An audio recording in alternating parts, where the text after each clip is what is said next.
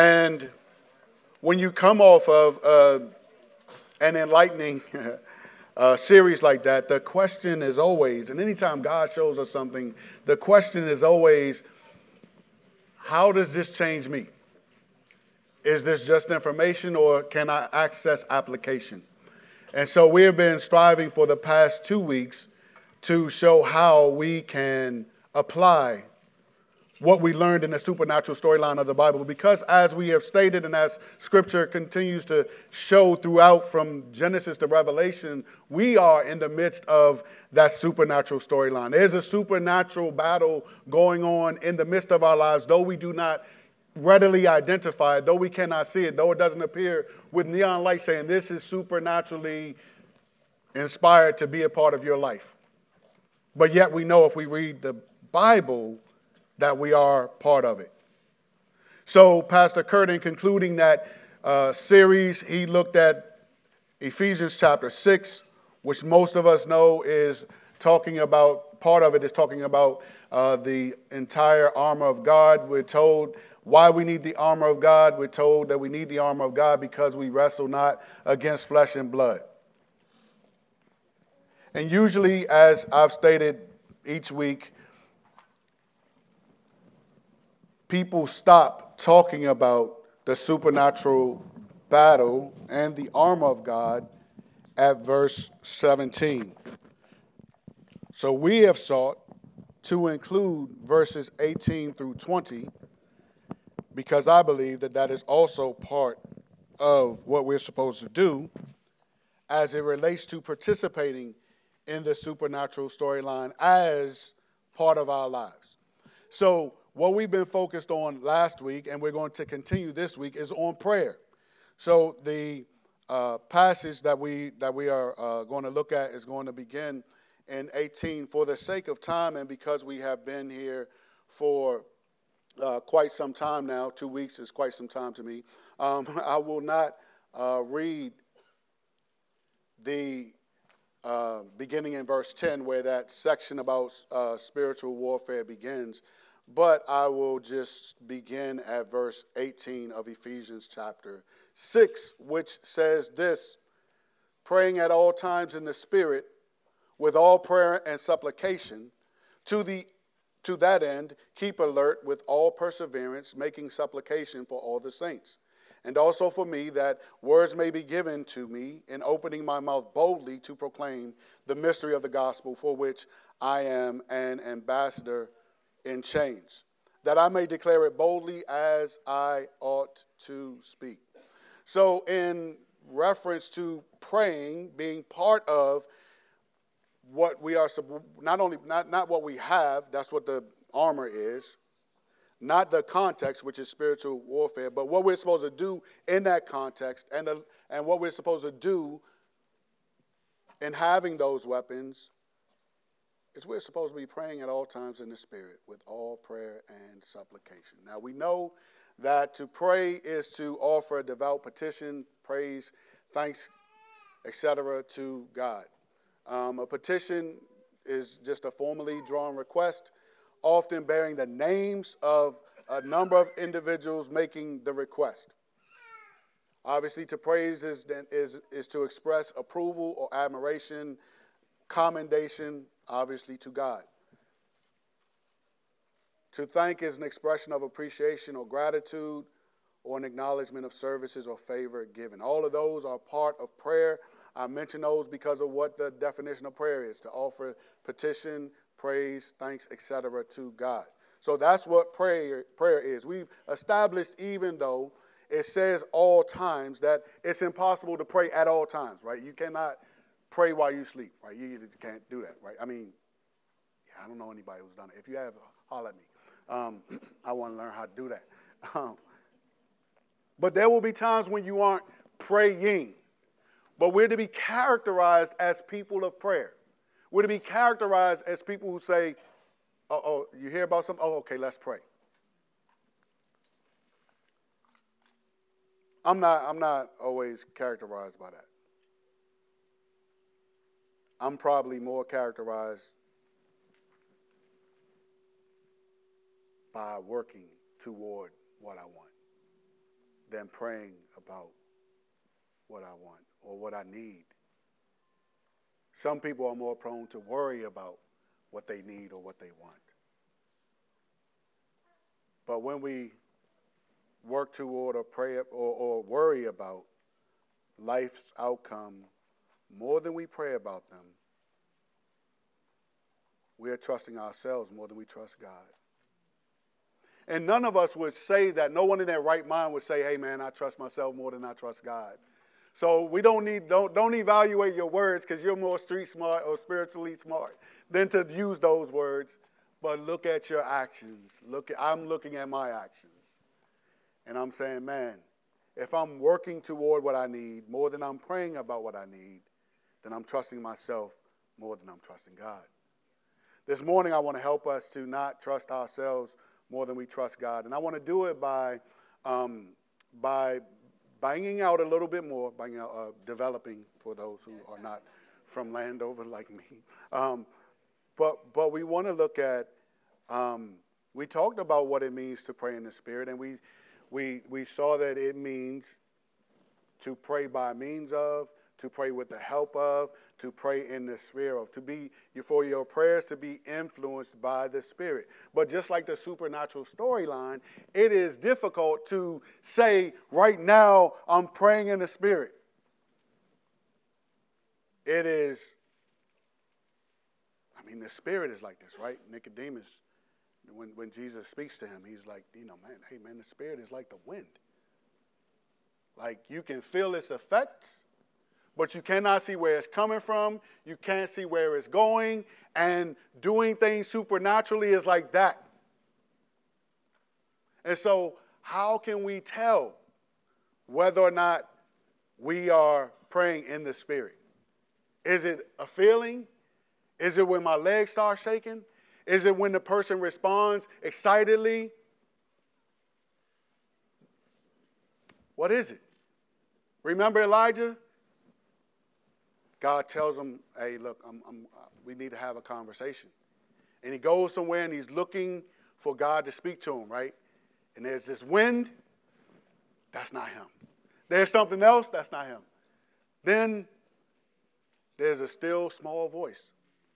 So God doesn't always fit within the box. It's not always going to be, mm, it's not always, Acts 2, the sound of a mighty rushing wind comes, right? But to Elijah, it's a still small voice.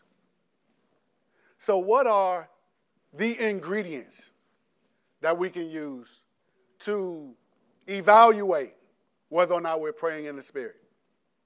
Remember, praying in the Spirit is praying by means of, with the help of, or in the sphere of. So this morning I want to give you five ingredients. Y'all know I like food. Um, so five ingredients that can help us. Now these are not necessarily exhaustive. These are to help us, right? This is the thing about the, this is the the the the the issue with trying to speak about spiritual things is that you we cannot quantify what God does in words. We can't describe. God is beyond all of that. There has to be some level of comfort with mystery. So while I will give you some ingredients, and I think these are, uh, are worth, um, they're worth, you know, being very familiar with, there could be more. But these are the ones that I have to offer, which will follow. But because we do not want to work toward what we need or what we want, let's take a moment to pray right now. Father, we thank you for this day which you have made. We thank you for the gift of life, Lord. We understand that each day has purpose in the economy of what you are doing. And to allow us to be part of this day means that you have purpose for our participation in it. Our desire is to do that which you have in mind for us. Our desire is that you would lead us to those, as Ephesians 2:10 says, those good works that you've prepared in advance for us to do. Father, we ask you that you will please open our minds and our hearts to embrace your word. We pray that your word would come forth. Father, I pray that you would please cause me to increase, decrease, excuse me, to decrease and that you would increase, oh God. We pray that your voice would be heard above any other voice. Father, we ask you that you would speak to those who are under the sound of my voice right now, those who will hear uh, via uh, technology, those who may be hearing via live stream, Lord, we ask you that you would speak to them.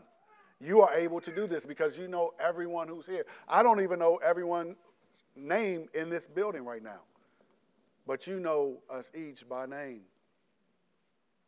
And so we ask you that you would please speak, for that is why we have come.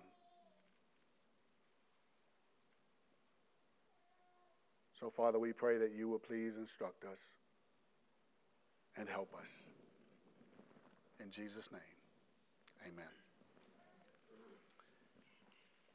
So, these are five ingredients that I believe are spirit that, to spirit, spirit empowered prayer. So, obviously, uh, so so I did end, I did include this or part of this passage that I want to read. Um, which is Hebrews uh, 5 12 through 14. I think I focused on 14, but 12 and 13 give further context that hopefully bring some measure of clarity. Uh, this is what Paul is, uh, excuse me, what the writer of Hebrews is saying. I don't believe the writer of Hebrews is Paul necessarily, so that was a slip up. Um, so that's not like insight into what I think about Hebrews, but um, but we don't know who the writer is. But the writer says, "For though by this time uh, you ought to be teachers." You need someone to teach you again the basic principles of the oracles of God. You need milk, not solid food. For everyone who lives on milk is unskillful in the word of righteousness, since he is a child. Now, I'm going to pause right there because um, uh, part of what, what I said, and I'm not going to say it verbatim, but part of what I said um, could have left you thinking, well, man, I still don't know how um, what praying in the Spirit looks like. And I don't think anything that I said thus far will help you, like, get a, a, a um, you know, a chart to be able to, all right, when we do this, then get, get a workflow. Like, it's not going to help you get a workflow. So I'm speak, I'll be speaking in principles because this phrase in verse 13 Everyone who lives on milk is unskillful in the word of righteousness since he is a child. The skill to do verse 14, but solid food is for the mature, those who have their powers of discernment trained by constant practice to distinguish good from evil. There is something about walking with the Lord that you know him better. That is not, you, you know that you know. Just like where it says in uh, Romans 8 that uh, the Spirit gives witness to our spirit that we are the children of God. Well, there's no way to describe that. There's no way to, to describe. I know when I feel like, man, right now. I'm, so, so hopefully, um, when Warren was giving his exhortation, um, you resonated with that because it's bearing witness that you're God's child. So, how do I describe that? Well, if I'm observing it, I'm, I'm, because uh, I went to get some water, so I got my water. I, I heard a commotion. It wasn't a bad commotion, it was a good commotion. I heard some loudness, some energy, some, some emotion. Then I heard others join in. Came in, I joined in. Why did I join in? Because the Spirit was resonating that yes, what he's saying is true about God, about us, our identity. Yes, all of that. But how do you describe that? I don't think you can describe that. It's like the spirit, right? The, the wind analogy that Jesus used. You can't see where it came from. You can't, oh, it came from there. I mean, it could look like it's coming from Warren, but, but, it, but it's not coming from Warren. Right? Our knowledge of God increases with our experience of God. Now, that experience does have to be evaluated, and we're going to get to that. But just, just one, one, one last uh, uh, reference. When Peter and John, after Jesus is resurrected, when Peter and John are in the boat, they've not caught, they've not caught anything for a while, right? They don't catch anything for a while. Jesus is on the shore, and he's like, Children, put the net down on the other side. They put the net down on the other side. They get all these fish, and it's like it doesn't take it doesn't take rocket science. They know, hey, that's what the Lord did. And so they're like, that's the Lord, right? At first, they didn't recognize him. But their experience of him did give them a context to process how he normally moves. And so they did it, and of course, that was him on the shore. Now, he's not appearing to us like that. I mean, I remember I said that once and somebody's uh, dad was here and they was like, hey, man, the Lord appeared to me. I, he hasn't appeared to me uh, like that. But what he does allow is for us to uh, train our powers of discernment by practicing. That's right, get excited. By practicing, by, by seeing what's good and what's not good. Again, I keep saying this um, art, not science. Science, this is how we observe it. Boom, boom, boom, boom, boom. Art is more, there's something else to art than just boom, boom, boom, boom, boom, boom. Boom, boom, boom can be in there, but it's not only boom, boom, boom. It's a little more dynamic, right? It's a little more dynamic than that, right? Or, or classical and jazz, if you music, right? They're the notes, the notes. And then there's the just play. Just play. Yeah, just play. Let's see what happens.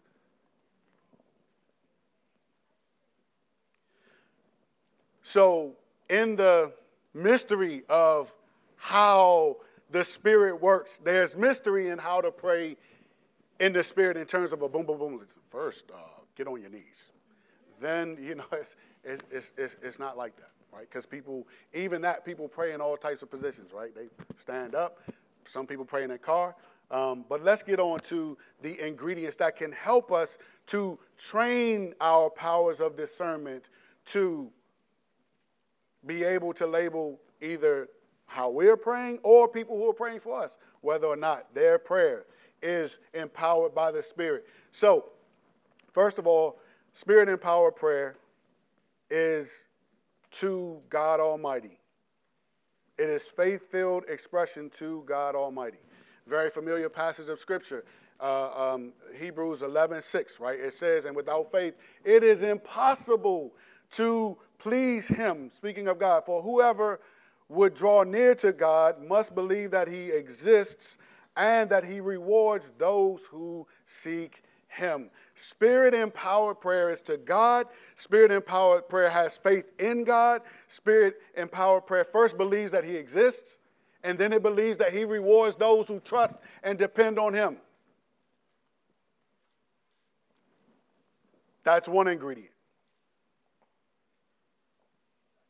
And while I have faith in what God can do, I've already confessed that sometimes my if you if you were watching a video of my life, you would say he trusted in himself more than he trusts in God. Because he will work toward what he needs rather than pray about it at times.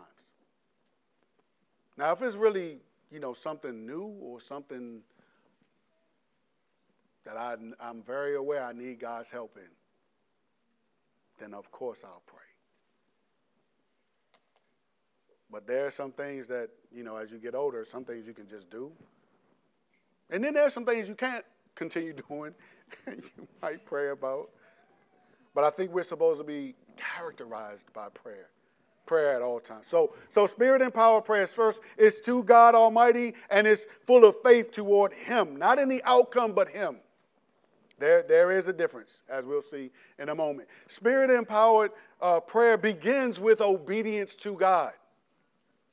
Right? So, so if we are not walking with God, if we're in unrepentant sin, we should not expect that we will receive anything from God. Now, I'm not saying don't pray if you're in that state because God is gracious.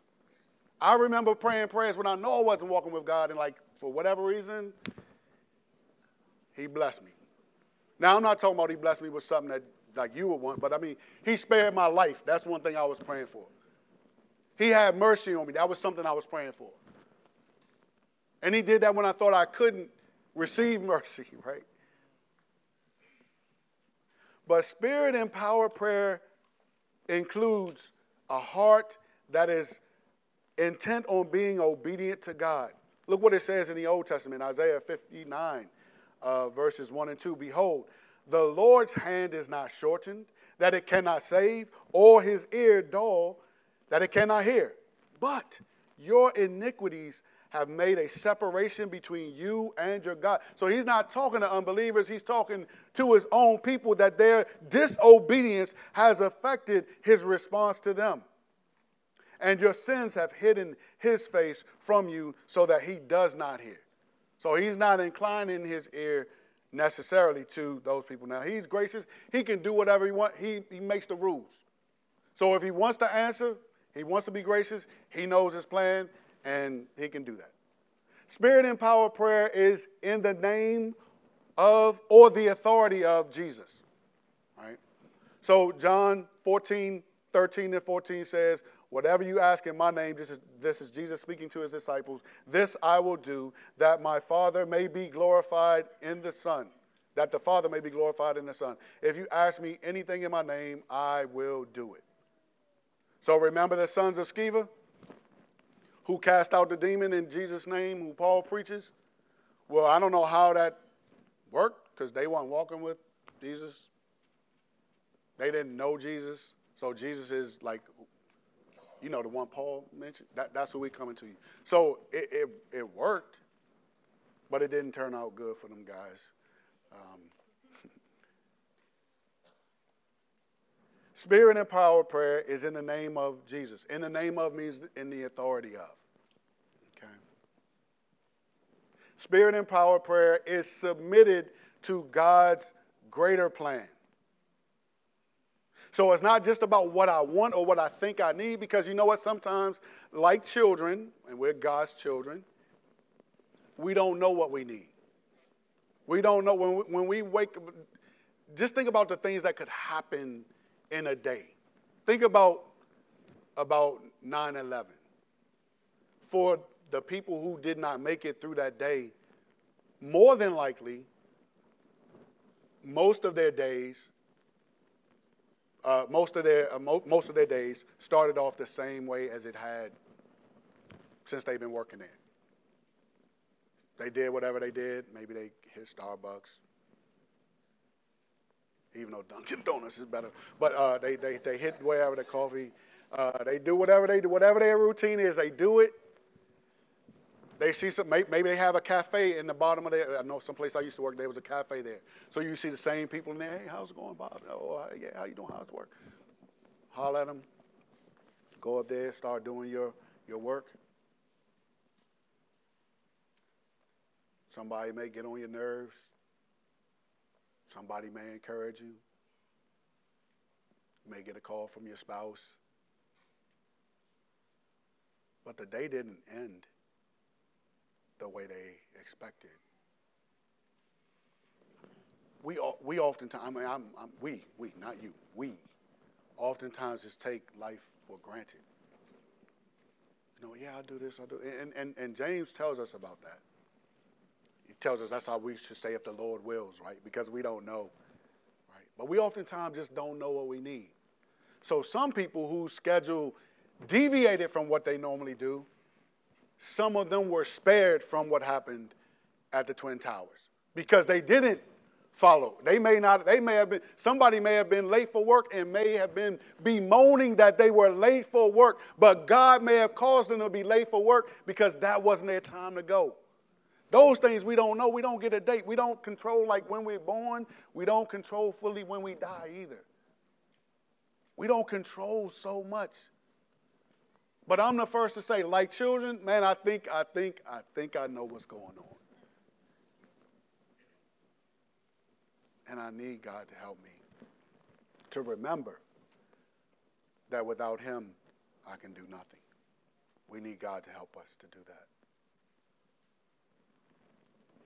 because there can be a greater plan that God is doing than what we are experiencing. So in 1 John 5:14 it says, "And this is the confidence that we have toward him, that if we ask anything according to his will, he hears us."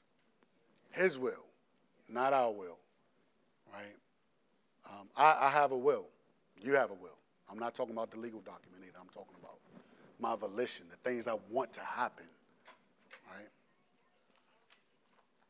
So I, sometimes I, I'm sure I pray out of that. But his word says, if we ask anything according to his will, he hears us. And then we have the example of our Savior, right? Who, who in the garden, right? He, he has a will also. In his humanity, he does not want um, to experience what he's experiencing. He's experiencing this separation between himself and God because the sin of the world is bearing down on him. And you know it. He goes to the garden. He, he takes some of his disciples with him, tells them to pray. Obviously, they, they, they don't pray, if you know the story, but he does. And he gives us the, the, the, the best example of someone who is submitted to God's greater plan than his own will. Luke 22 41. And he withdrew from them, the disciples, about a stone's throw, and knelt down and prayed, saying, Father, if you are willing, remove this cup from me. Nevertheless, not my will, but yours be done. Jesus himself is submitted to God's greater plan, not just what he's feeling in the moment. So, spirit empowered prayer includes being submitted to God's greater plan rather than my plan. So, thus far, we have spirit empowered prayer um, is first and foremost is to God Almighty and is filled with faith toward Him. Spirit empowered prayer is begins with obedience to God. Spirit empowered prayer is in the name of Jesus, by the authority of Jesus. Spirit empowered prayer is submitted to God's greater plan, not just what, we, what it appears that we need. And finally, spirit, for my list, spirit empowered prayer is informed by the clearly revealed will of God. Spirit empowered prayer is informed by the clearly revealed will of God. Even if we take, before I get to Romans 1, Romans 12, um, even if we take what happened to transition from worship to announcements, there were things that you heard, and even and, and, and when Becky was sharing her her uh, exhortation as well, um, when you, there, there are things that you should hear that should that you heard that should have resonated with scripture that you've heard or read. You should have being loved. Okay, yes, we see that Ephesians one, right? Um, being purchased, right? We see that Paul tells the um, the Ephesian elders that Christ Himself has purchased us with His own blood, right? So, so those things are things we, we should that we should hear and we should resonate with the truth of it. And for us, for the people of truth, we should be affected by that. And you were. We were.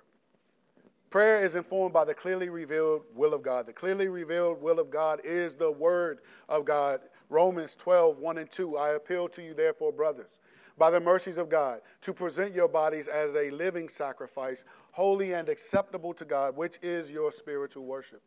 Do not be conformed to this world, but be transformed by the renewal of your mind. We know the renewal of our mind takes place from the Word of God. Actually, the faith that we have is also inspired by the Word of God, according to Romans 10 17. So then faith comes by hearing, and hearing by the word of God. Look at the development uh, in, in, in, verse 2 of, of, of Romans 12. Do not be conformed to this world, but be transformed by the renewal of your mind, that by testing you may discern what is the will of God, what is good and acceptable and perfect. So, the will of God, as we become more uh, saturated in what his revealed will is, then we become more able to discern his will. We become more able to discern his will. When I said it wasn't rocket science, that's what I mean. It's not rocket science. The, the, the sifter, if you would, between in the spirit and not in the spirit has to be God's word.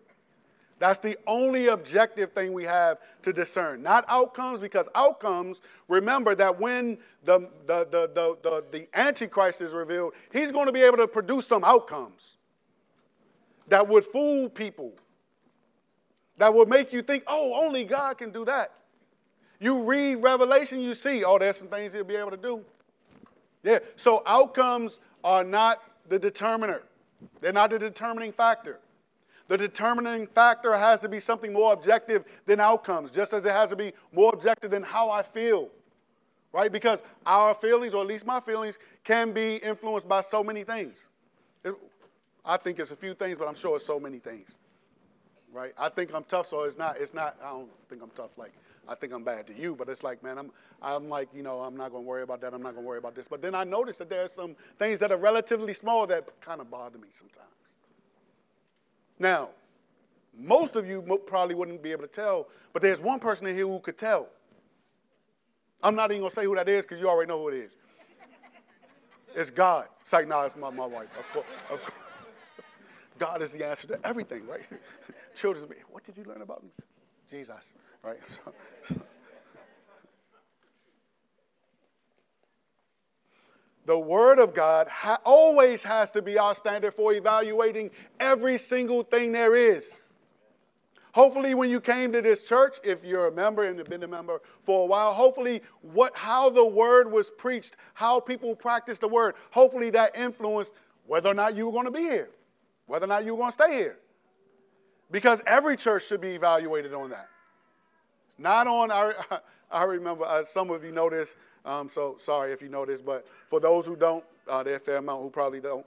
Um, when I first came in here, I just came because my wife was like kind of like hounding me about visiting this church, this church, because she had met somebody who invited her to the church. And basically, I was like, all right, man, I'm gonna just go like just to like get her off my back, because right now only I, not, I don't want to go. So I came. And the church didn't look anything like I wanted it to look for the church that I was going to be a part of. Because what the church that I wanted to be in, I wanted the person to be preaching and, and, and singing as they preach. I, I, I wanted to go to a church like that. That's not the type of church I grew up in, so I wanted somebody who could get break down some knowledge and then get to that point where they just take you to another level through that church. I'm like, oh yes. When that's done well, I love it so much. But that's not what was happening here. It's not, I mean, it was far from what was happening here. Man, I wanted, I wanted, I, I wanted to be able to sit out there and just be uplifted by this choir, this vicious choir. There was no choir at all.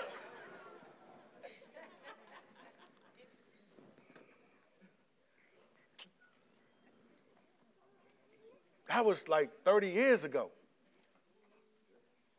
Yeah, I was only two at the time. No, no.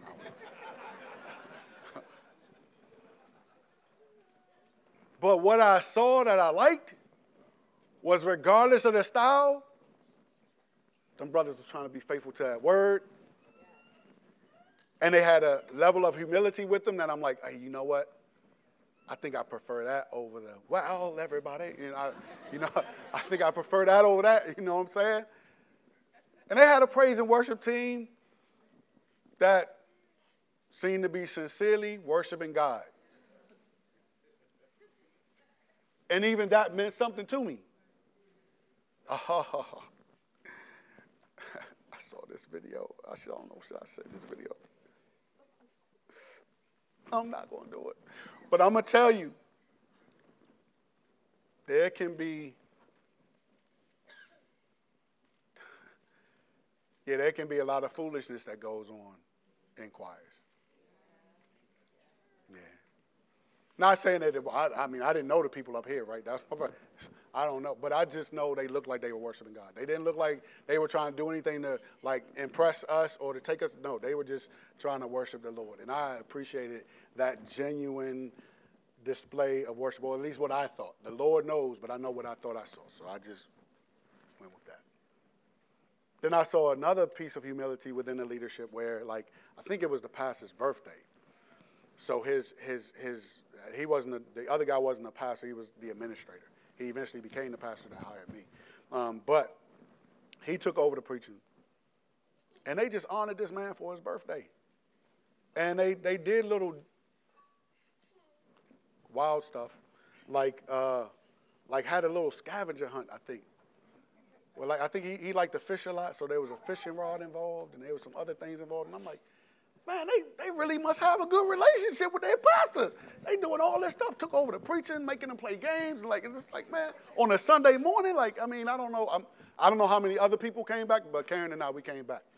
So, some people might have been turned off by that, but I was like, man, they must really love this dude, and like they really they they have respect for him and they can and they can joke around. So I was like, you know what? We'll come back next Sunday. And so we came. But the biggest thing wasn't all of the, you know, uh, eventually what, what did it for me was my understanding of how they preached the word and how they were striving to live the word.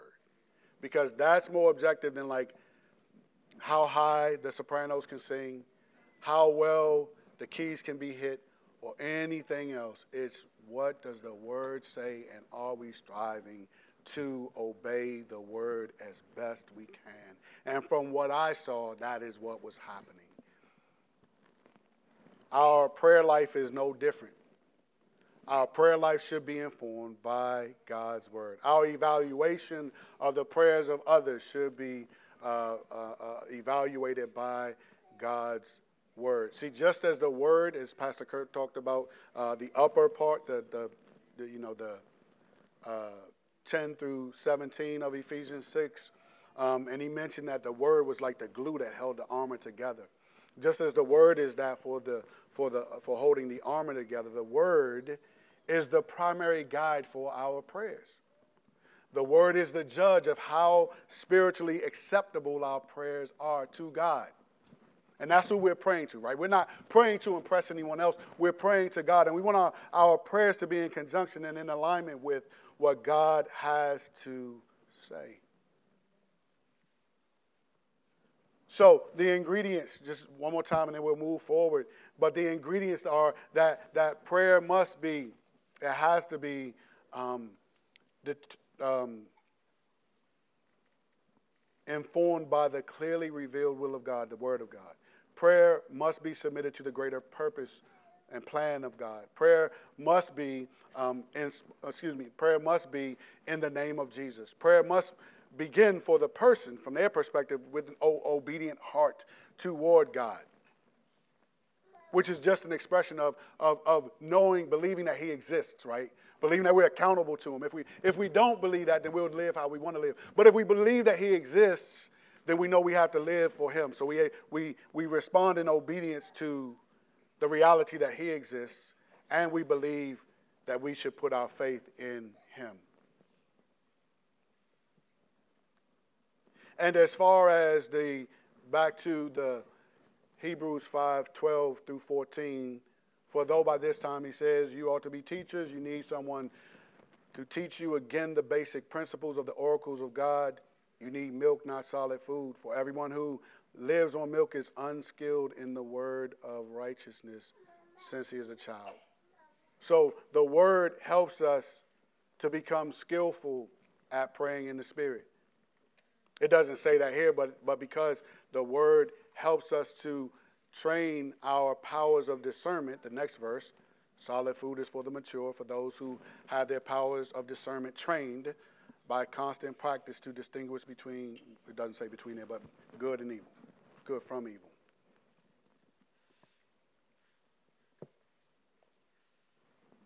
Galatians 6, 7 and 8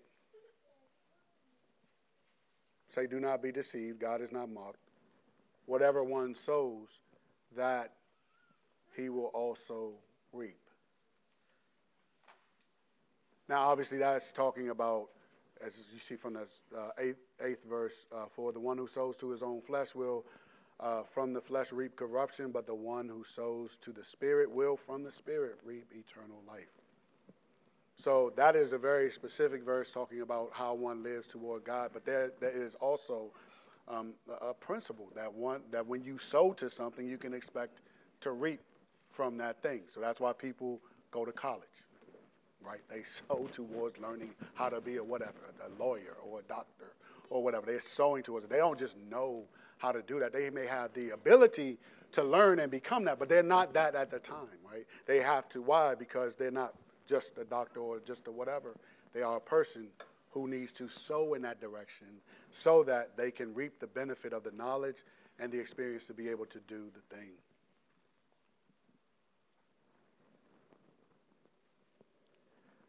I believe the same that principle applies to the things of, of the spirit, period.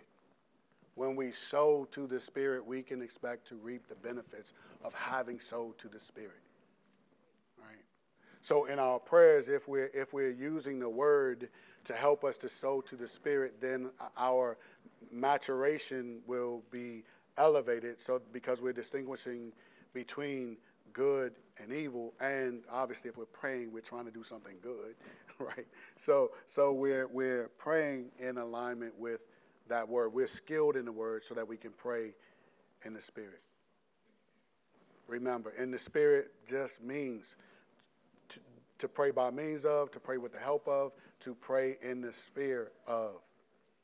Now, what I'm telling you, I've, I've alluded to this, um, but these are principles, not formulas, right? So it's not, um, you know, it's, it's not, uh, if you, I know a lot of people breastfeed now, but, but, but when I had kids, some of them had to get that formula, right? So you put two for this, and I don't even remember what it is now because that was before I even came to the church, which was 30 years ago, man. And he was like, mm. so it was, so it was, it was, it was a long time ago. So I don't remember what the what the what the equation was to get the milk that was supposed to to the point where like the children could eat it, drink it, and get nourishment from it.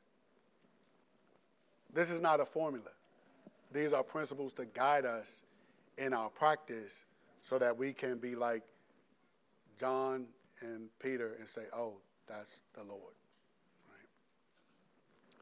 So I want to, I want, I want, want to, because it's not a formula, I just want to remind you of some things that I, that I know you already know. John 10, 1 through 5 says this Truly, truly, I say to you, he who does not enter the sheepfold by the door, but climbs in another way, that man is a thief and a robber. But he who enters by the door is the shepherd of the sheep. To him the gatekeeper opens. The sheep hear his voice, and he calls his own sheep by name and leads them out. When he has brought out all his own, he goes before them, and the sheep follow him, for they know his voice. A stranger they will not follow, but they will flee from him, for they do not know the voice of strangers. Now, this is an assurance that, that, that, that God's people that Jesus' sheep know his voice. Now, the context is one that should be one of assurance. So it's not about prayer, but again, the principle that God's people know his voice, that is one that we can apply. Obviously, when there are principles, you do have to balance that out with like just some scrutiny, right? Do have to balance that out with some scrutiny. Um, but you should operate as if God's people know his voice. If you need anything to encourage you that God's people know his voice, just remember that some kind of way, like you, if you're if you're walking with the Lord right now, like you weren't born that way, right? Somewhere along the way, He had to call you by name for you to respond to him and come with him and go with him and start to grow with him. Right? You, did, you weren't just the person you are now. I know for me it's been a long time, more than 30 years, man. It's been a long time, right? But I'm, I'm a different person than that person who wasn't walking with the Lord. I'm a different person than the one who was who only felt like all I can do is ask for mercy I'm different than that now. I know I can ask for more stuff now. I do ask him for more stuff now. I do. I do. Because I feel I can, because I know God's word and I know his voice. Most of the time. Sometimes I don't know his voice, but I see, oh, that was him. That part is very cool. Look at how God thinks of you. Luke 11, beginning in verse 5. And he said to them, Which of you who has a friend will go to him at midnight and say, Friend, lend me three loaves, loaves of bread. For a friend of mine has arrived on a, on a journey, and I have nothing to set before him. And he will answer him from within, the one inside, Do not bother me. The door is now shut, and my children are, are with me in bed. I cannot get up and give you anything. Now he's talking about prayer here. Verse 8 I tell you, though he will not get up and give him anything because anything, because he is his friend, yet because of his impudence, which means his boldness, his, his tenacity, he will rise and give him whatever he needs. So he's not going to get up and give it to him just because his friend is his friend. So what, man? You know it's late. You know I'm in bed now. But it's like, nah, he gonna keep knocking, man. He gonna okay, I'm gonna give it to him because he gonna disturb my sleep even further. He's going to give him what he needs. Verse 9. And I tell you, ask, and it will be given to you. Seek, and you will find. Knock, and it will be opened to you.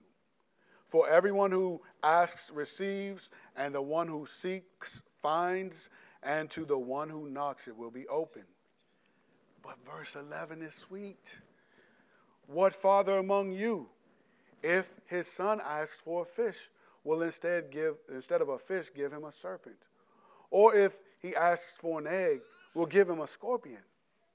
Obviously the answer is no one. If then if you then who are evil know how to give good gifts to your children, how much more will the heavenly Father give the Holy Spirit to those who ask him? If you are unsure, Ask your Heavenly Father for guidance and direction and believe what Jesus Himself says that the Heavenly Father will give us the Spirit if we ask Him. If you are unsure about your prayers, you ask God to help you. You ask Him to help you. You remember that He sees you as one of His children. You remember his love for you. You remember that, that it wasn't, I remember my, my old pastor used to say, and I didn't understand it at the time, but I do now. He was like, I didn't find God. He wasn't lost. I was lost, and he found me. So you remember that out of all of the billions of people in the world the, at the same time you're here, that he chose you and him if you're walking with him. You remember that out of all of the I don't even, I'm, I'm sorry, my, my uh, educational uh, vocabulary is not enough to just go beyond billions. So maybe trillions, maybe. Are all the trillions of people that's ever like lived on the earth ever? He chose you. He chose me. Like he's that aware of who we are that he calls us by name. If we use the John 10, if we, if we use that like his sheep, he calls them by name. Then I love in, in, in, in, Revelation 3 where it talks about the one who overcomes. I can't remember which, which church it was, but like they'll receive a white stone, and in the white stone will be a name that only the person who received it and God Himself knows. See, that's how intimately He involved He is with you. So I have five children, five of them. And yesterday I found this little, this little box that had all these pictures of them, like when they were little. So I'm looking through that and it almost brought me to like tears. Because inside, and sometimes I do this to my children, I'll just look at them and I'll just look for the little person. Because I don't ever want to forget the little person and from the big person. I want to remember everything. I want to savor it all because I love them. God loves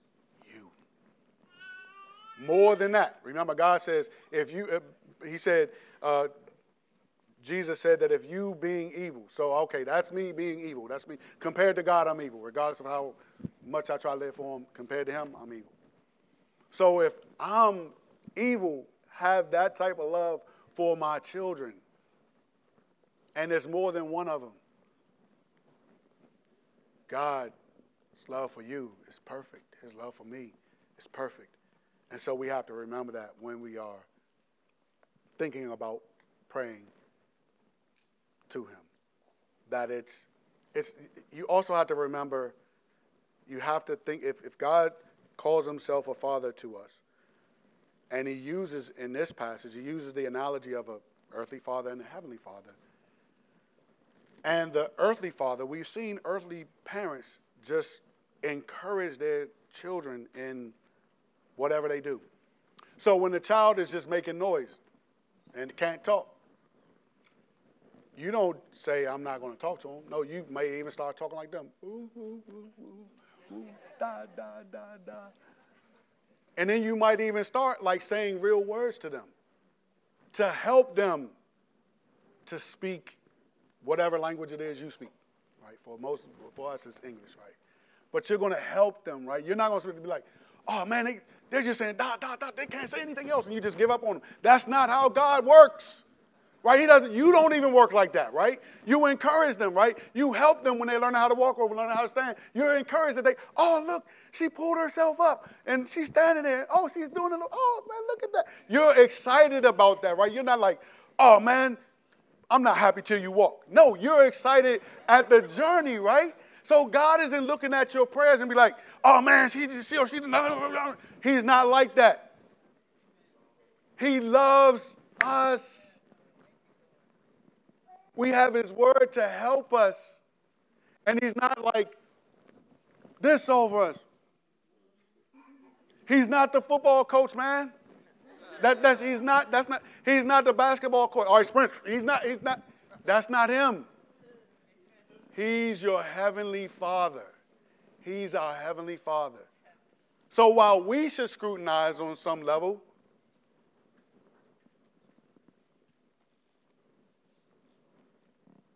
I believe that God is the encouraging parent. He'll, he'll adjust us. If you've ever like believed some anything wacky theologically, ever, even if it's only been one thing or half a thing, who brought you from that place? There are people who are still there, who've been there for years, but he brought you. Like he's, he's working with us. Right? So that's what we that's what we need to remember about him is that he's working with us. So I would I would encourage. So I want to I'm I, I I have more to say, but I'm going to begin concluding in this way. I would encourage us if we really want to, to to remember the five ingredients. I would encourage us also to look at the prayers in Scripture because they're in Scripture. So they're spirit inspired, right? So we can learn from those and we can pattern our prayers after that. So if you don't know how to pray at all, if you feel that way, just remember some of the stuff you read. And when you when you're praying and you and you and and, and you don't know what to say, then you just start calling scripture to mind. Lord, I thank you that before the foundation of the world that you loved us. Lord, I thank you that, that you chose us like way back then, before my parents even knew each other, before they were even thought of, like you were thinking of us, thinking of me, thinking of Karen. Lord, thank you that you that you're the one who given me my children, right? Children are a blessing from the Lord. They're heritage from Him, right? So, Lord, I, I, pray over them. I don't care if they're the little people I saw in the picture or the people that have children now. I, I don't care. I'm going to pray for them like they're mine till I can't pray no more, Lord and whatever I think is best for them, I'm going to pray in that direction, regardless of what they're doing. That part is on them, but I know how I'm going to pray to you because I know what your word says about parents and children. I'm going to pray in that direction. I'm going to pray for my spouse, Lord, because I know your plan for us. I know what your word says. I know how your word describes what we should look like. And whether we look like that or not, we're going to pray in that direction because your word describes me loving my wife as Christ loves the church. Right? The word can inform us, and we will definitely be praying in the spirit in that case. So let's look at some, the, the prayers in Scripture. So uh, we have the Lord's Prayer. Obviously, we have that in, in, um, in Luke 11. We have Jesus' high priestly prayer in John 17. Um, we have Paul praying a couple of times, and we have, I mean, obviously he prays more than this, but um, the ones I have down for consideration are Ephesians chapter 3, verses 14 through 21, and then Colossians 1, 3 through 14. Just look at those, and if you don't know what to pray for others, pray those things for other people. Pray them for other people. You could also use the Lord's Prayer, and you could, you could, you could break that down into like six areas of prayer for six days a week. So you can say, all right, um, you know, I'm not saying this. You can start at whichever day you want to start. I'm going to start for, at Monday, just for the sake of things. Uh, hallowed be your name. So I'm just going to focus on the holiness of God that whole day. All the passages I know about holiness, I'm going to put. I, I, now I've done the work of putting some of that together, but I don't execute it as often as I, nearly as often as I should. But um, you can put down the passages you know about God's holiness, and you can pray through those. Tuesday, your kingdom come. You can pray for the coming of God's kingdom. Uh, on Wednesday, you can pray for his provision. Give us each day our daily bread. Doesn't have to just be restricted to bread. You can pray for your enemies. when you say, Lord, well, I'm sorry, you can pray for, excuse me, not your enemies. You can pray for yourself um, and your growth in sanctification, where you pray for Lord to forgive us our sins. On Thursday, on Friday, you could pray um, for those who've offended you. Because we're asking the Lord to forgive us our sins. How? As we forgive those who have trespassed against us. And then on Saturday, you can just, again, pray again for sanctification to not be led into temptation. And then Sunday, you can take a break or do a combination. But that's, that's a practical thing you could do. Um, you could use the Church Center app. Go into the, um, the, solid, the Solid Rock members, and you can pull up the members, and you can decide to like go in alphabetical order and just pray for people in the church. Obviously, if people are in your group, your, your small group, you can pray for them. If you have a conversation with someone here, you can pray for that person. Hopefully here, but also there, wherever they is, home, right? And throughout the week. So these are some things that we can do to help us to pray in the Spirit. Remember, praying in the Spirit is merely uh, by means of, to pray by means of the Spirit, to pray with the help of the Spirit, to pray in the Spirit of the Spirit. And the five ingredients that I gave you um, are that um, Spirit empowered prayer is directed um, and filled with faith towards God. Spirit empowered prayer flows from uh, being obedient to God. Spirit empowered prayers in the name of Jesus. Spirit empowered prayers submitted to God's plan. Spirit empowered prayers always in line with the clearly revealed uh, will of God, which is His Word. And so, no, it's not rocket science.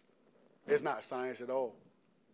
It's, it's art, it's relationship, it's exercising our senses to discern between good and evil by the Word of God.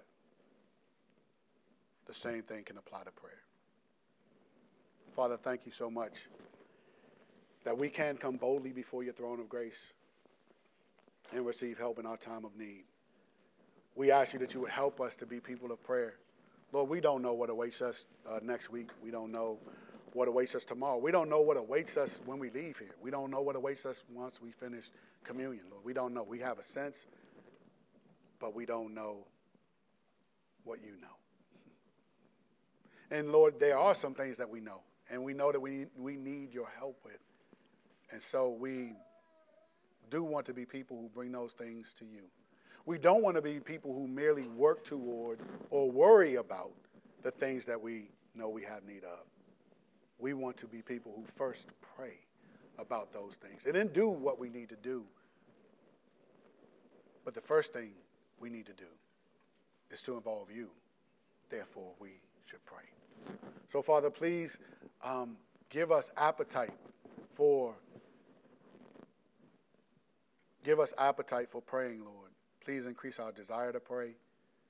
Please help us to pray.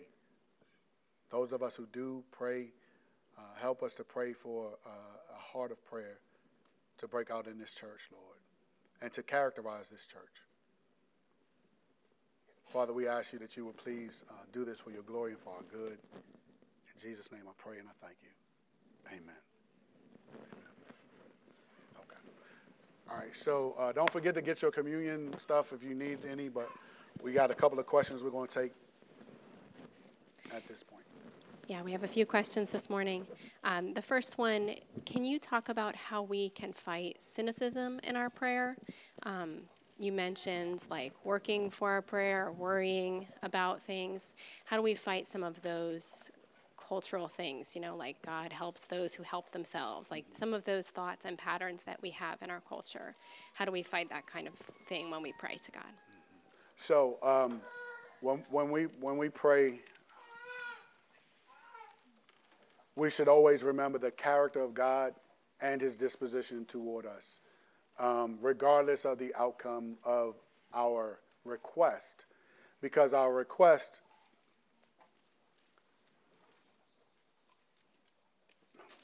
I, I, one thing I do is I try to put my request in the context of history.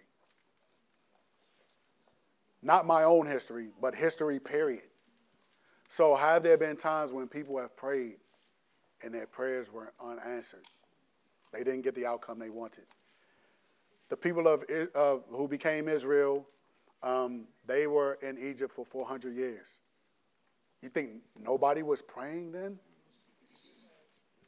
people in this country, some of us came here um, as slaves.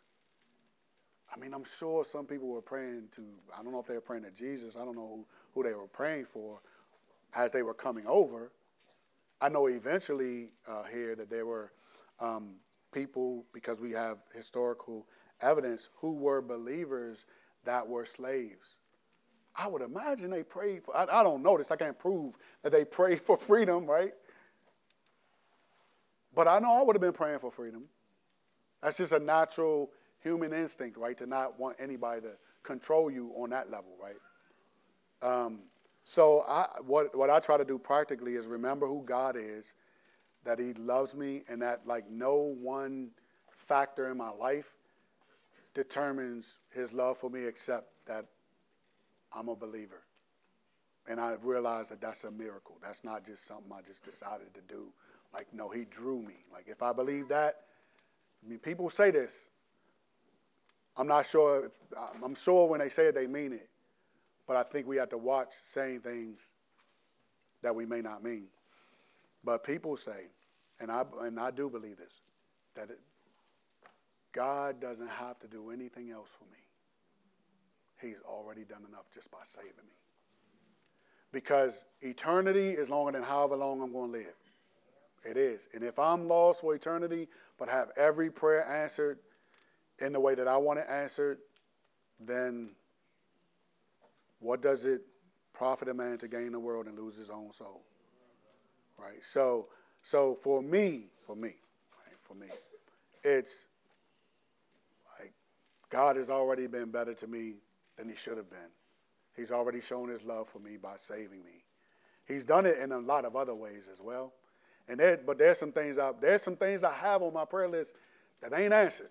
I mean, I've been praying for them for a while, for years. I don't see them, but I cannot, because of what I know about God, I cannot be cynical because I don't know God's timing. I don't know when He's going to do what He's going to do. I know I'm going to pray. I, I, I could be like those, or we could be like those who who were slain for the sake of the gospel, right? And they asked, Lord, hey, how long before you do this? How long before you take vengeance on them? And he's like, well, we need to wait until your brothers who are going to be slain in the same way are slain. But, but, but he has a plan. I believe he has a plan. So I think, you know, my lack of knowledge of that plan or my inability to, con- you know, I'm not, I'm not saying that the person who asks this wants to control their plan. I'm talking like me. Um, so my inability to control that is something that I would not hold against God. I would hold it toward me as knowing, like, hey, you know what? You just don't know when God is going to do what He does, right?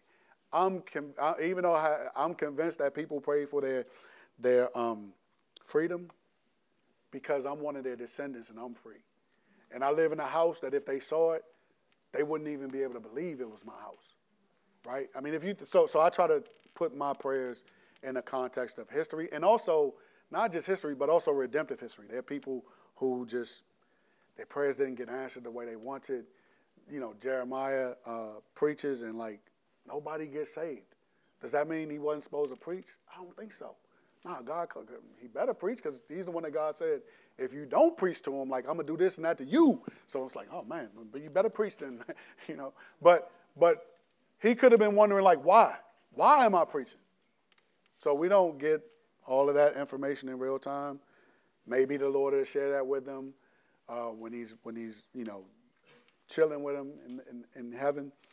Um, but since I'm not chilling with him and I don't, don't know the answers, all I would say is like the way I process that is redemptive historical prayer, historical prayer, God's character, what I know about him, and I can't give up because who knows if there's this other thing I have that that I this is what I do. This is again, this is me.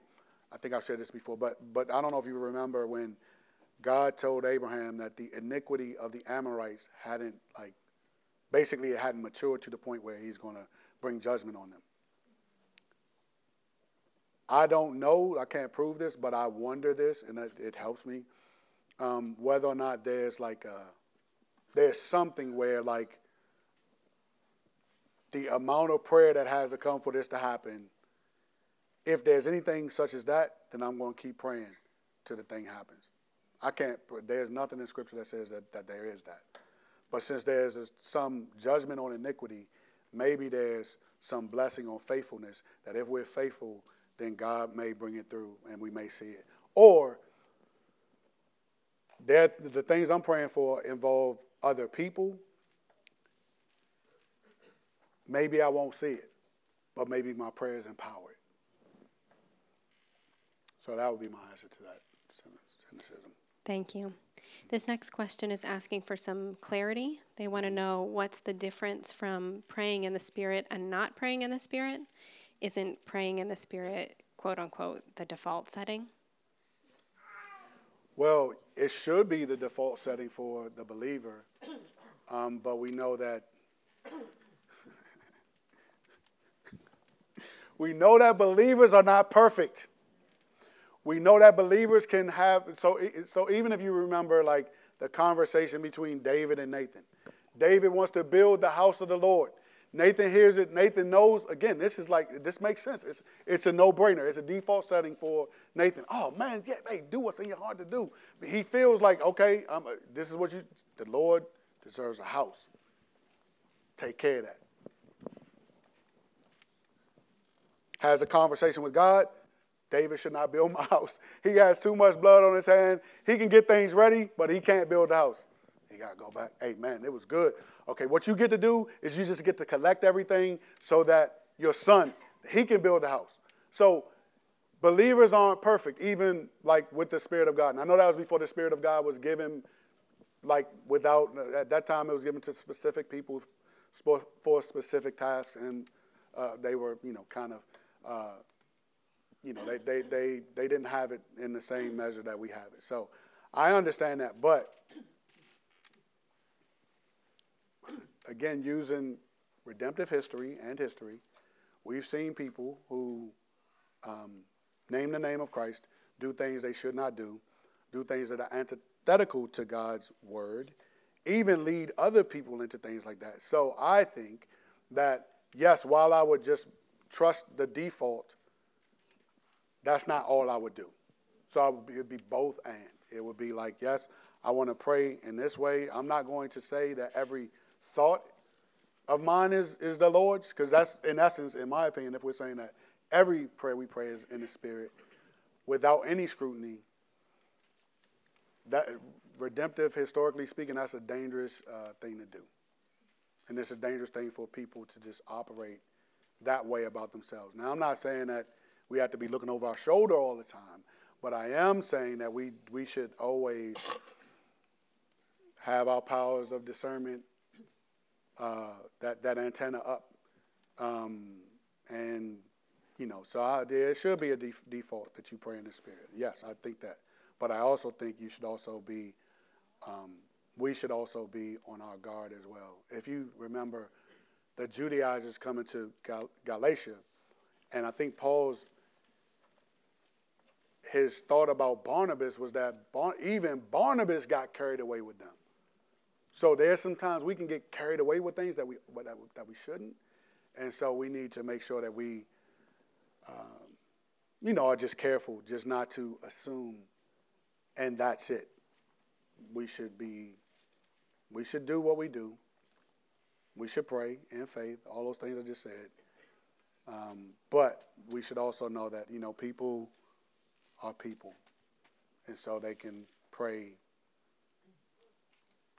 They can pray for other people's spouses. They can pray like people can pray for some wild stuff.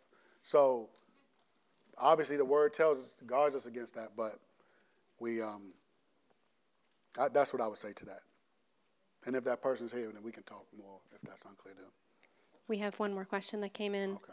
Uh, they want to know what's the most effective way to pray? Speaking out words out loud or quietly praying? Well, I say God. Uh, I, I don't think there's an answer to that. Um, if you're by yourself, then obviously it doesn't. I mean, God understands your prayers.